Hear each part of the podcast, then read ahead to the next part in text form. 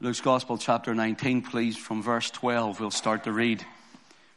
And he, he said, therefore, that is the Lord Jesus said, a certain nobleman went into a far country to receive for himself a kingdom and to return. And he called his ten servants and delivered them ten pounds and said unto them, Occupy till I come. But his citizens hated him and sent a message after him saying, We will not have this man to reign over us. And it came to pass that when he was returned, Having received the kingdom, then he commanded these servants to be called unto him, to whom he had given the money, that he might know how much every man had gained by trading. Then came the first, saying, Lord, thy pound hath gained ten pounds. And he said unto him, Well, thou good servant, because thou hast been faithful in a very little, have thou authority over ten cities. And second came, saying, Lord, Thy pound hath gained five pounds. And he said likewise to him, Be thou also over five cities. And another came saying, Lord, behold, here is thy pound, which I have kept laid up in a napkin. For I feared thee, because thou art an austere man. Thou takest up that thou layest not down, and reapest that thou didst not sow. And he said unto him, Out of thine own mouth I will judge thee, thou wicked servant. Thou knewest that I was an austere man, taking up that I laid not down, and reaping that I did not sow. Wherefore then gavest not thou my money into the bank, that at my coming I might have required mine own with usury? Then he said unto them that stood by, Take from him the pound, and give to him that hath ten pounds. And they said unto him, Lord, he hath ten pounds.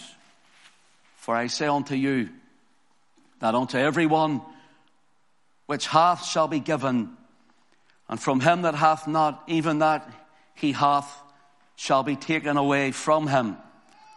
But those mine enemies which would not that I should reign over them, bring hither and slay them before me. Let us pray again. Father, we ask you now that you would speak to all of our hearts. We thank you for so many on a Sunday evening that you've brought in again to your house. And we thank you, Lord, for their faithfulness. Lord, will you bless them and give them the desire of their heart, Lord, according to thy will. And we ask you, Father, now that you would shut each and every one of us in with your own good self. And that your spirit, he would move from seat to seat and heart to heart. Lord, that we would have an encounter with you, a challenge by your spirit. And oh God, that we would have something for you in return something to hand back to God at the coming of the Lord. So, Father, strengthen your people. Now, Lord, take all things that are interrupting our minds, that have clouded our thoughts today. Lord, take them away from us and help us to put them aside that we would see Christ in all his beauty and in all his glory. We worship you. We love you. We tell you there's none like you. And so, Father, we ask it all in Jesus' name. Amen. The Lord Jesus tells us a parable, and he's given it of himself. It's a man who goes into a far country to receive for himself a kingdom and to return again. And so he's speaking of when he's crucified, when he dies, when he rises again the third day, ascends into heaven, he goes to be glorified. And of course, we know he's at the right hand of God this evening. But he's coming again. His words are occupy till I come. But how do we occupy without power? How do we occupy without strength? And what is occupation? What does it mean for the Christian? What does it mean for you and I, even in Donaghcloney tonight? To occupy, he says, he gives us the parable of three men who are called. In fact, there's more men in the parable, but three he speaks of. And every man, there's ten who receive a pound each. And at his coming, he comes to see what they have done with their pound. Something before we go any further, I want to let you see that I believe in this. There are servants and there are citizens. Citizenship doesn't save you. There are servants. Notice what it says here in verse 13. And he called his ten servants. In other words, they know him. They love him. They want to follow him. They want to be with him.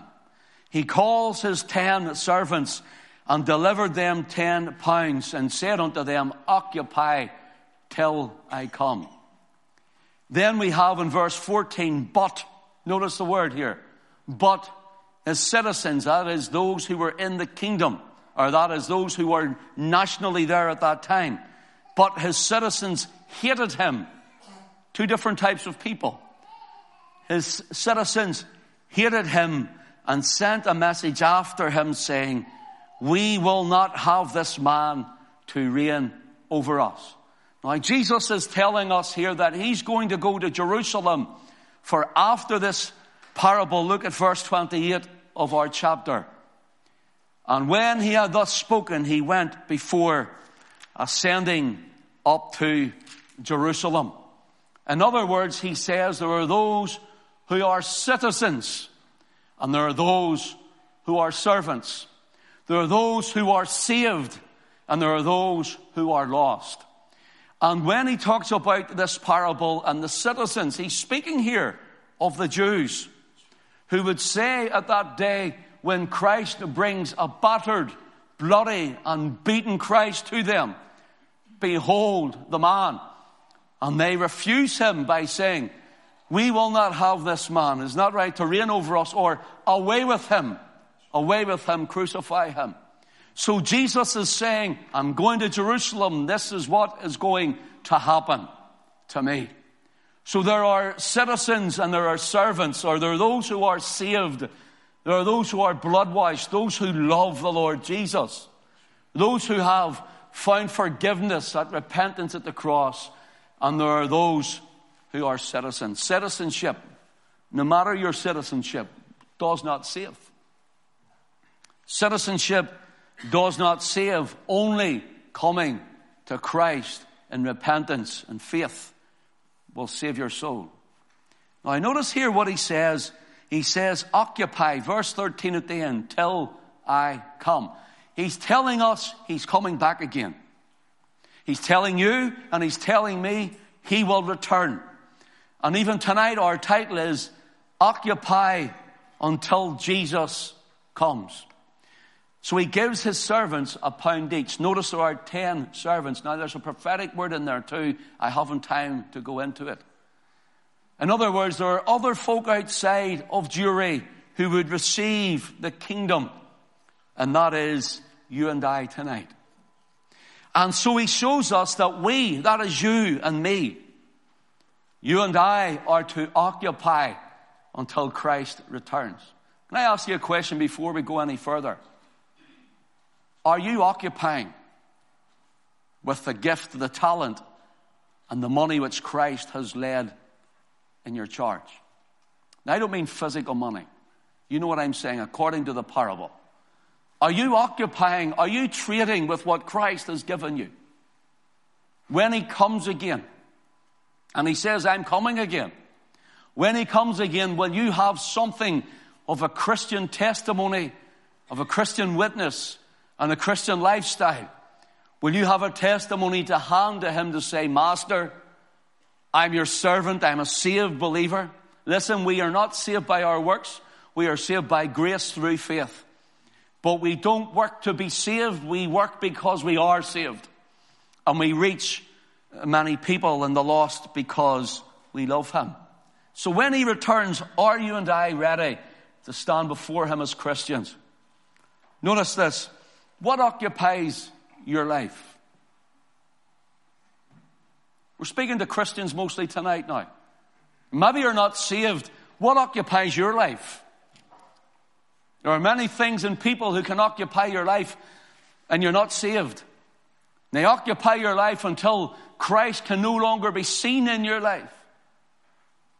What is occupying your life, Christian? Worry, fear, anxiety, stress, I'll be honest, sometimes in ministry, you're so busy in ministry, it occupies your life to the point where you have to. You have to, at some point, reel in, as it were, yourself and get into the place with God and seek His face. And it occupies you. What occupies your heart? What occupies your thoughts? What occupies your time that used to be spent in the presence of the Lord? What occupies the time when you used to be at all of your meetings? Now, we are, we are blessed here because we have always a great turnout to our meetings and you are so faithful. But what occupies us at other times? The word occupy here, simply in Chambers Dictionary, is explained like this to take or to seize, to take possession of. So, in other words, what occupies your heart and your life, your mind? What has taken you and took hold of you? What's seized upon you? That Christ no longer is first in your life. That Christ no longer is the first in your family. That Christ is no longer the first in your heart. That Christ is no longer the first in the morning. What occupies the man and the woman? Jesus says to the churches in, in, uh, in Ephesus in Revelation chapter 2, and he mentions all the things that's occupied them, and it's good things to do with the service of the kingdom of God. Then he turns to them and he says, But I have somewhat against thee. He says, Nevertheless, I have somewhat against thee. You've left your first love. Christ no longer became their first love. In fact, when he had said this, and when this was written by John, they were maybe second or third generation Christians, and, and the Christians who had came at the time of Pentecost, and around that time filled with the Holy Ghost. Now their children have come and their children have come and there's been a weakness and a link somewhere where they were no longer trained up that Jesus was the Savior, uh, Jesus was the healer, Jesus was the baptizer in the Holy Ghost, and that Jesus was the soon coming King. And what happened was they started to have their minds and their hearts blurred from Christ being first. Oh yes, they believed and yes, they served, but sometimes oh, we do the work of the Lord and we forget the Lord of the work. Jesus says, I had somewhat against you. You've left your first love. Brother, sister, can I ask you, have you left your first love? Let me emphasize tonight, is Christ the first in your life? Well, no, Pastor, because I believe that my wife should be the first in my life, or my husband should be the first in your life. Wrong. I believe my child should be the first in my life. Wrong. Jesus should always be the first in your life. Always. He that loveth son or daughter more than me, he said this, is not worthy of me. In other words, Jesus demands. There's a strong word. And I know again, it's not this what teaching tonight, it isn't preached in many places, but this is the old teaching. And this is what he says. He that loveth son and daughter more than me is not worthy of me. He said that. So tonight we want to look at occupying until Jesus returns.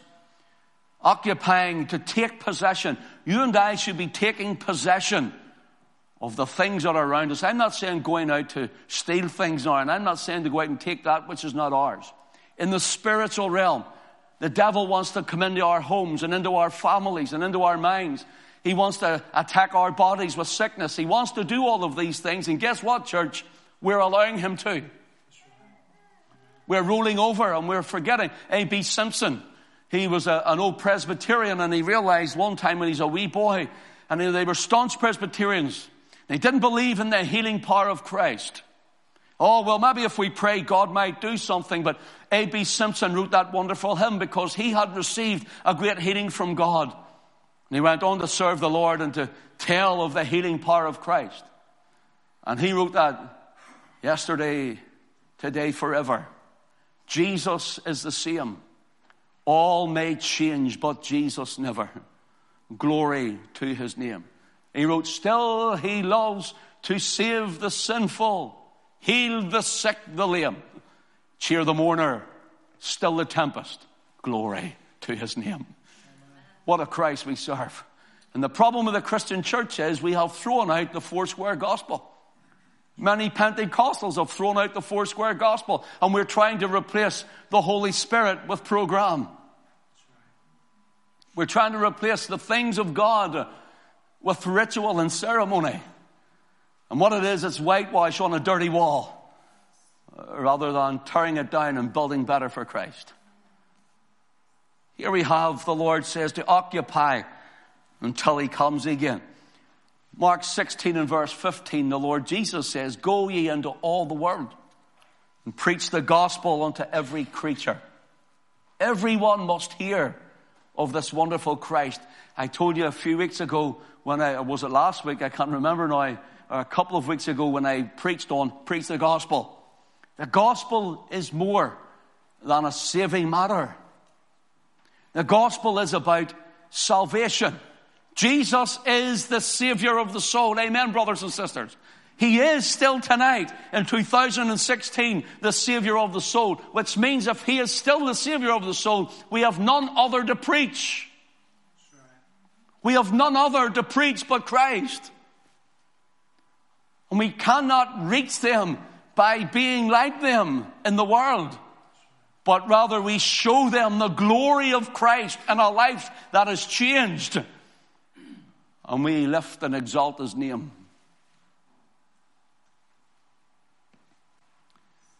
Notice this the gospel is also that Jesus is still the healer of the body.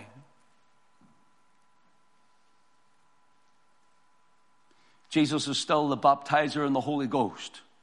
Praise the Lord. He still baptizes in the Holy Ghost. there's one other, the gospel is the prophetic word that he is the soon coming king. This wonderful Christ that we serve, he says to you and I, he says in this parable, he says there's 10 men. Now this is talking of the, generally the northern kingdom. And listen what he says. He says, but there are 10 men which represents you and I tonight. Those of us that Christ has went out into glory to receive a kingdom is coming again. He's seated at the right hand of the Father. And he says that he's coming again to receive that work which you and I have accomplished. Not for salvation, but because we're saved. He says that he will exact of us that which is due his name. I notice this. He says, I want you to go forth and I want you to take hold of, to lay hold on. I want you to seize, to take possession, that everywhere your foot treads, to claim it in the name of the Lord. See this land next door to us? When we were just a wee group here, I felt the Lord saying, Buy that land. And I asked how much this land was next door. This wee bit next door, 580,000. Absolutely ridiculous. It was the height of the, the money, the housing boom. Couldn't afford that. And I met another pastor, and there was another man I didn't know who was a pastor. He was from, a foreigner, he's from another country. I don't even know where he was from. And I was telling him that we'd love to get this land beside us, but we don't know what's going to happen. But I think the Lord's going to give us it. But it's 580,000 for that measly piece out there for the price. And we went over and we walked through a lot of rubble and stuff and we stood in the middle, the three of us. And I remember it was in the afternoon we held hands and we claimed it in the name of the Lord. We now own it. Bought and paid for.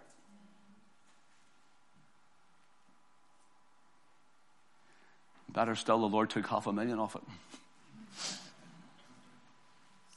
It's to claim and say, Lord, if you have told us, then we believe you for everything you say, so we will occupy till you come. What does God say to you about the sickness in your body? What does God say to you about the things that have troubled you and the, the mountains you have to climb and the valleys you have to walk? What does He say about the storm that has come before you or the giant that faces you? What has he said to you? Has he told you that he's with you and neither leave you nor forsake you? That's lovely. But what if he tells you? What if he tells you he wants you to go forward in his name and fight? to lay hold on and take possession. We sang, we went to the enemy camp and I took back what he stole from me. He's under my feet. And many Christians don't really believe that. They say, yes, the devil was defeated. But then if the devil's defeated, it's time for you to be victorious. If you're in Christ, how was the devil defeated? He was defeated at Calvary. You are an overcomer in Christ. Revelation chapter 12 and verse 11 tells us, listen, and they overcame him by the blood of the Lamb and by the word of their testimony. And they loved not their lives unto the death. In other words, here they have the blood. Here they're walking with a testimony. They're not wishy-washy. They're not here and there. They're not one foot in the world and one foot in Christ. They're walking in a testimony with Him. And then they start to occupy until he comes. They're already an overcomer through the blood. Their testimony speaks to the world that Christ is real and alive and glorious. And they love not their lives unto the death. In other words, they were sold out for Jesus. Sold out for Him. And the church today is sold out rather for the things of the world, for the loves and the pleasures that this world can give us.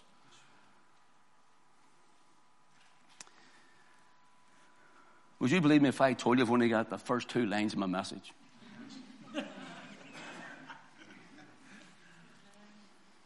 Notice this. While go ye into all the world and preach the gospel is what we should be doing. It is occupation in a sense. Occupation is more than preaching. For you may not be a preacher. Do you know every Sunday morning when you break bread, you're a preacher? Do you know that? You're preaching by your actions to the world. When you go to, to either our church or wherever church is listening, you're preaching to your neighbors. You're preaching to your work colleagues. You're preaching to those who see that you're at church on a Sunday morning to go and break bread and remember the death of our Lord Jesus Christ by the taking of the emblems of the bread and the, the wine or the juice. We take juice. But we are, we are saying to the world, I'm preaching by my actions, by my lifestyle. And what I'm saying to, to Donaghcloney or wherever else we may be, we're saying, I believe that Christ is risen from the dead. I'm going to remember that He took my sin, but now He's alive and He sees me at the breaking of bread and there He'll meet with us in the Spirit. And the world is saying, what is wrong with these people? that they're willing and wanting to be up on a Sunday morning. Why not pull over the duvet? Well, many do that, don't they? Friend, every time you come to break bread, you're preaching. But preaching is not all it is either. Occupation is a lifestyle. Occupation is a lifestyle of faith and of service and of sacrifice of self. Occupation is a lifestyle of confidence, not arrogance now. Confidence in the Lord. That when you're praying, you're believing. Confidence in the Lord that you are His, His own elect. That you are His and you are washed in the blood and you're fully cleansed and as you stand before God and men, you're righteous in God's sight. You're clothed in His righteousness. You're justified. You're declared just before Almighty God. That's, this is occupying and taking this what we have, this pound from the parable and saying, Lord, I must trade with it. I must trade with it. And you know, when a man and a woman fully have come to a real knowledge of Christ, when a man and a woman have fallen in love with Him, when a man and a woman have been in close communion and fellowship, in contact with Him, like a husband is with a wife in their union, can't help but speak of him. Can't help but trade for him. You see, the third man says, I knew you were an austere man. You're a bit hard on it, Lord, and you don't know the Lord. That's what he's saying. Well, if you knew that, at least the, the fear of it should have made you do something. But that wasn't him at all. So when the Lord gives these pounds out, he says, occupy. Occupation has boldness. Occupation has obedience. And occupation is overcoming the devil and ruling in victory with Christ. You and I, as believers, sometimes we tend to live in, as as it were, under Christian privilege. What do I mean? Well, you and I have the covenants of God. The promises of God are, are in you because they're all in Christ and you're in Him. We don't realize the riches of God in Christ, or else we would go spending. If you knew the riches of God in Christ, you would go spending. Oh, not for our own will and our, our own wants and our own gains. It's not to satisfy our own needs, but we would take from the riches of Christ and go spending on a world that is lost and without Him. Spending. Trading. That when Christ returns, He will have and exact much from us. Notice this. You and I, in our standing with God, we are not to harm or hurt, but rather we are to be a blessing to all peoples, all nations and races. When God called Israel, they were to be not a master race, but a servant people. And you and I are to be not better than anybody else, not a master race, but a servant people, serving others. The Lord Jesus said, You and I are to be wise, as wise as serpents, but harmless as doves. Now, when we think about this, Jesus is saying this. He says, Serpents, you're to be as wise as the world. He didn't say like the world now. He didn't say you're to be like the world to win them. He didn't say that. And Christian, the more you become like the world, the less you're going to win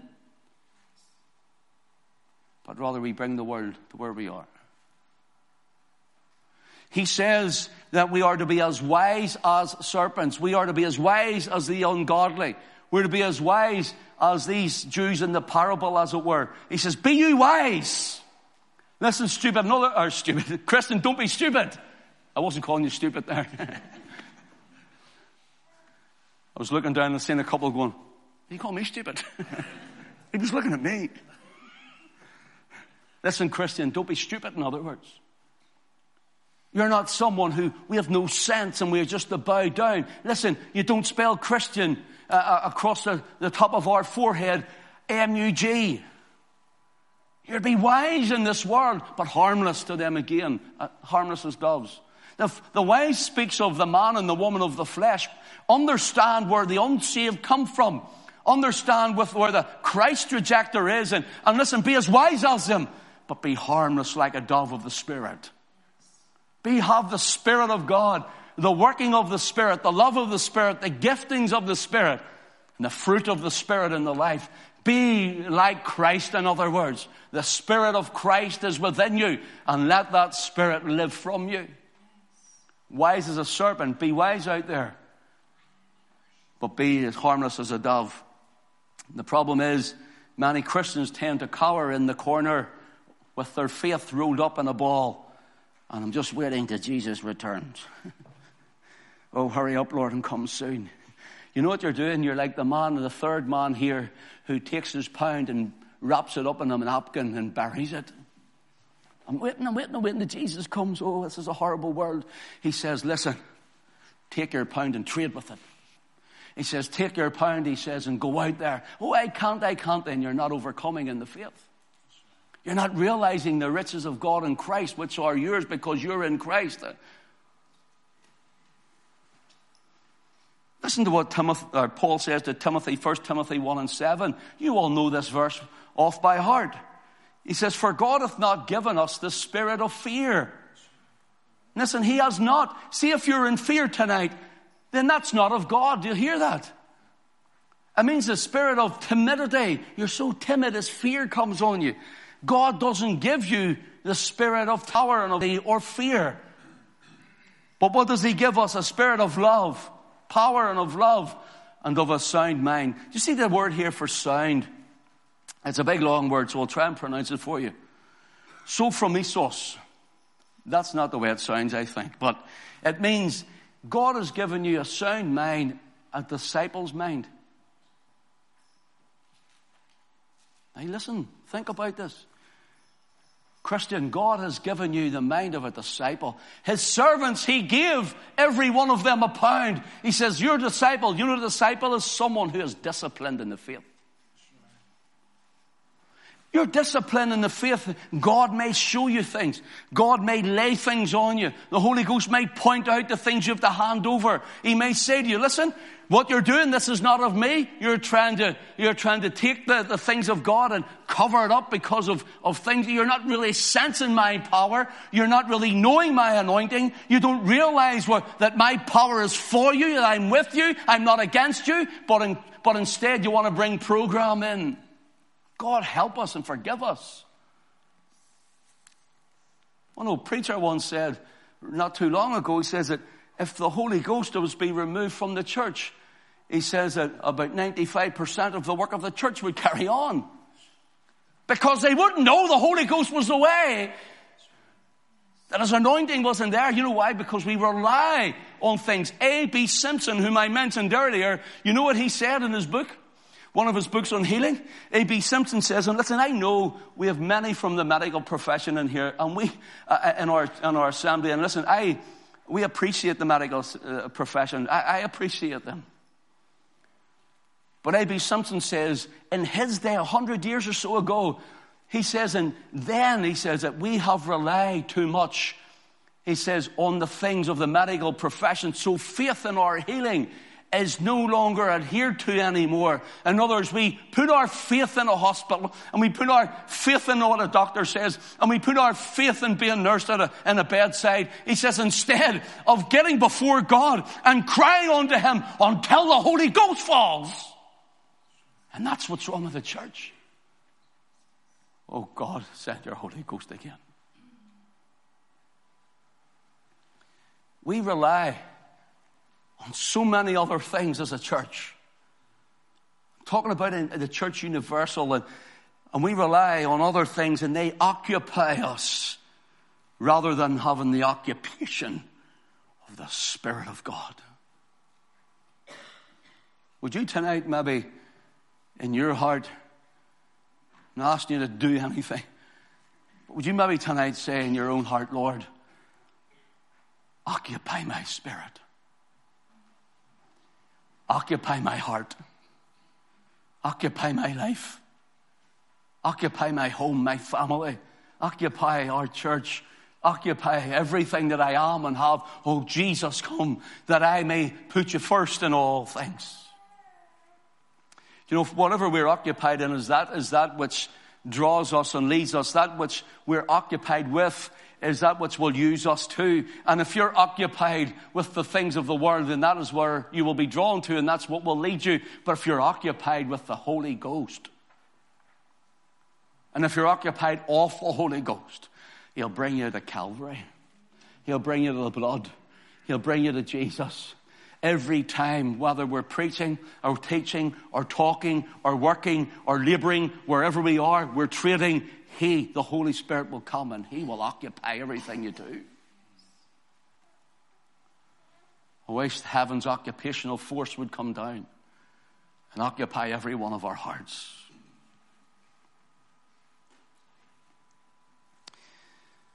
Here, the term for of a sound mind is disciplined self control.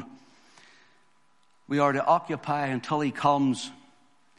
And if you and I ask Him to occupy your will, your mind. If you and I say, Lord, occupy my attitude, occupy my life with your kingdom. You know what that is when we get to that place when we mean that and the Spirit starts to occupy us rather than the things of the world? You know what that's called? It's called revival. Amen. That's revival.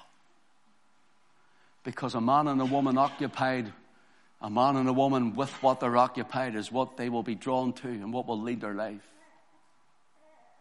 Let's ask the Holy Spirit to occupy us to bring revival. Listen, Romans chapter 8 and verse 17. Listen to what the apostle says in Romans 8 and verse 17. He says, Do and I, and if children, then heirs, heirs of God and joint heirs with Christ, if so, be that we suffer with him, that we may be also glorified together. Now, notice this. If you take Galatians chapter 3 and verse 29, listen, Galatians 3 and 29, it says, And if ye be Christ's, then you are Abraham's seed and heirs according to the promise. What promise? The promise of Romans 8 and 17. What is the promise of Romans 8 and 17? It is simply this. And if children, then heirs, heirs of God and joint heirs with Christ, if so be that we suffer with him, here's the promise that we may also be glorified together. So the glorification at the coming of Christ are those who are saved and blood washed, blood bought, spirit filled, serving saints. And when that comes, that is the promise of God. The resurrection and the glorification of Christ. The idea here for the word heir, an heir of God, it comes from a word, I'm not even going to try and pronounce this one, for it's even worse. To, it's hard to pronounce. And this is what it means. It means the idea of using bits of wood for a purpose. So I thought about that and I thought, what on earth? How could that mean heir of God? And this is what it means. Let me put it in a more modern term, or, well, an old term, but more modern for us. They used to get bits of wood and they used to draw allotments with them. And whoever got the short straw, that's the idea of it. In other words, there were pieces of wood of different length, and when one was pulled out, that was your allotment for a certain job and that was maybe you got a longer one, that was your allotment. They had it marked out for allotments. And what Paul is saying here is, you're not getting a short straw in Christ. That's not what he means. He means there are different allotments and different lengths, if I can call it, pieces of wood. He says, and whatever one the Holy Ghost has for you in the election of God from before the foundation of the world, he pulls it and he says, here is your allotment. You are an heir of God because you've been called out and here is your proof. That's what this means.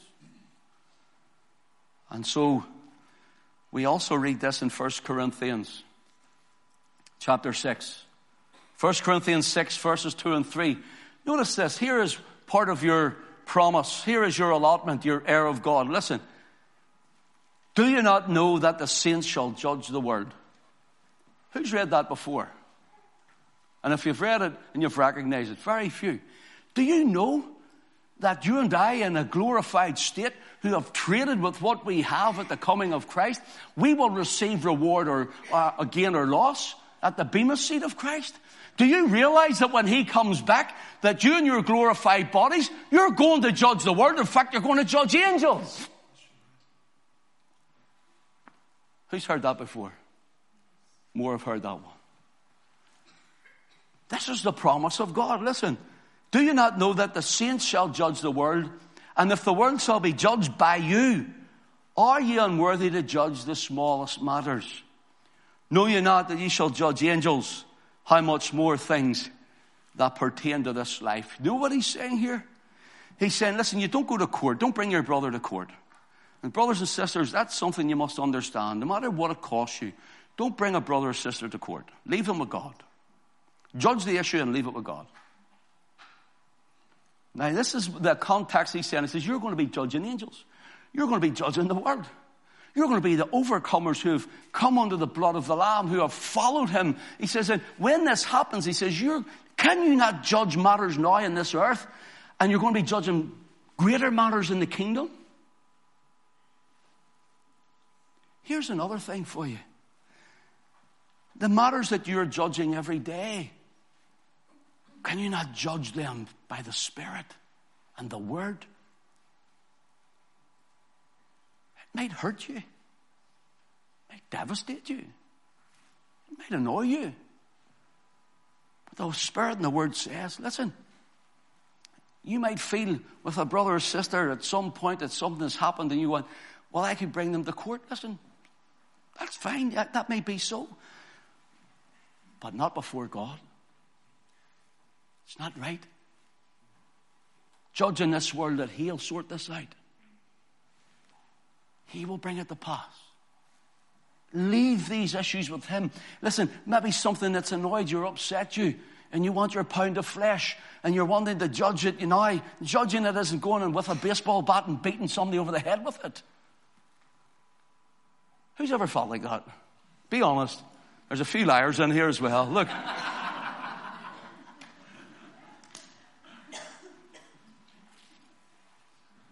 I have a baseball bat at the side of my bed. That's just to wake an Alison up in the morning.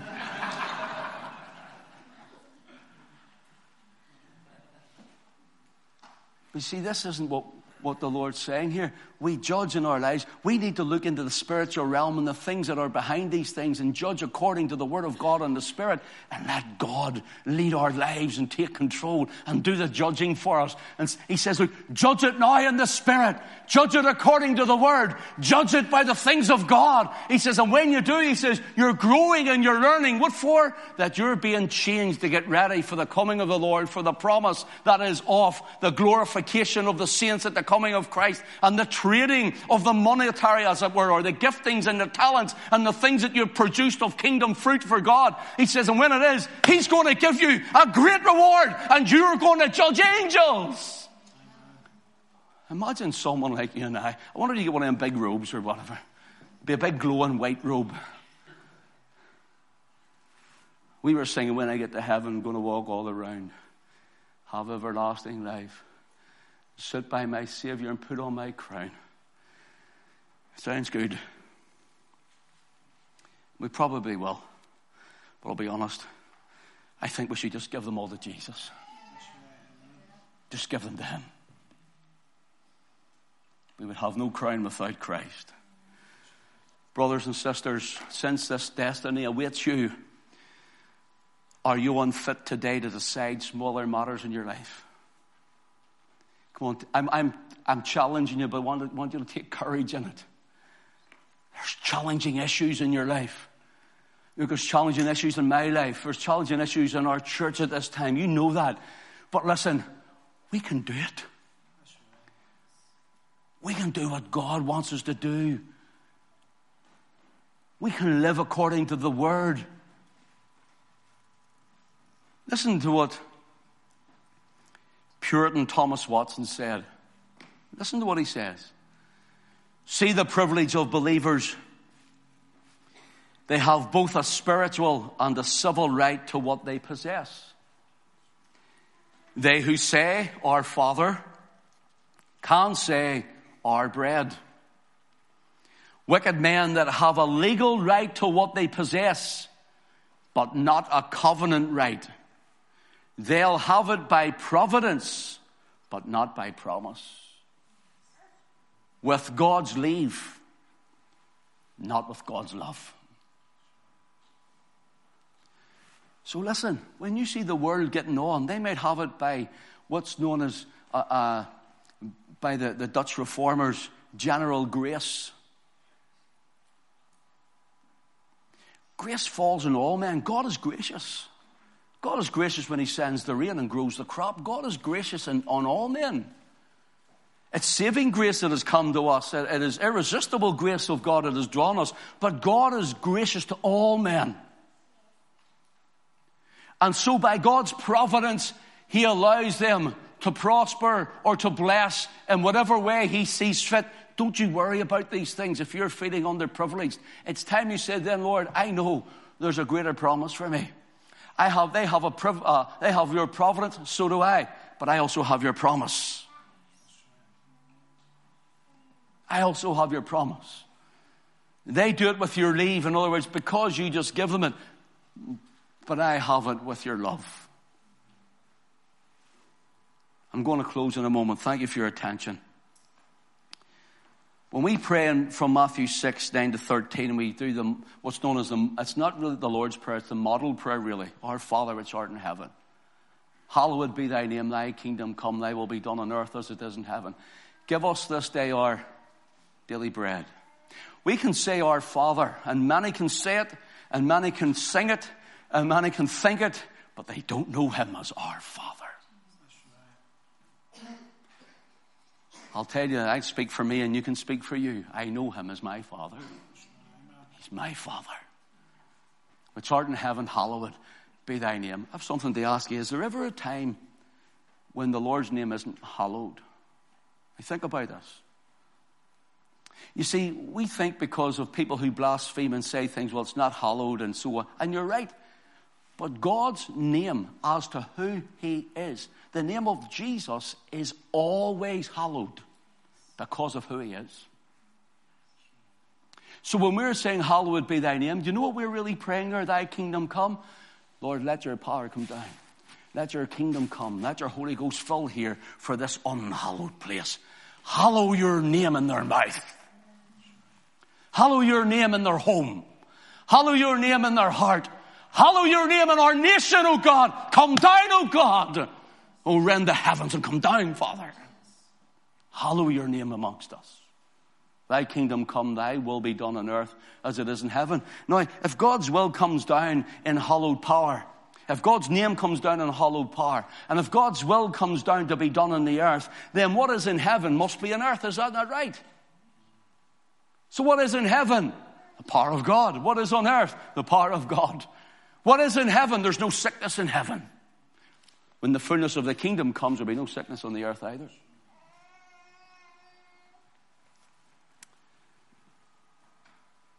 In Luke 12 and 32, Jesus says, Take this word home tonight. Take this word home, brother. Take it home, sister. He says, Fear not, little flock. For it is your Father's good pleasure to give you, to give you, to give you the kingdom. Oh, this world, and we know our Christian heritage is being trampled in every corner. We know all the enemies, wicked wiles are trying to tear down the things of Christ and the Word of God, and uh, trying to destroy everything, even churches and the things they're allowing into it and gay marriage. And listen, it's not going to be long before a minister is being forced to do that. It's up to the minister whether they do or not, but this man will never be doing it. I want you to know that.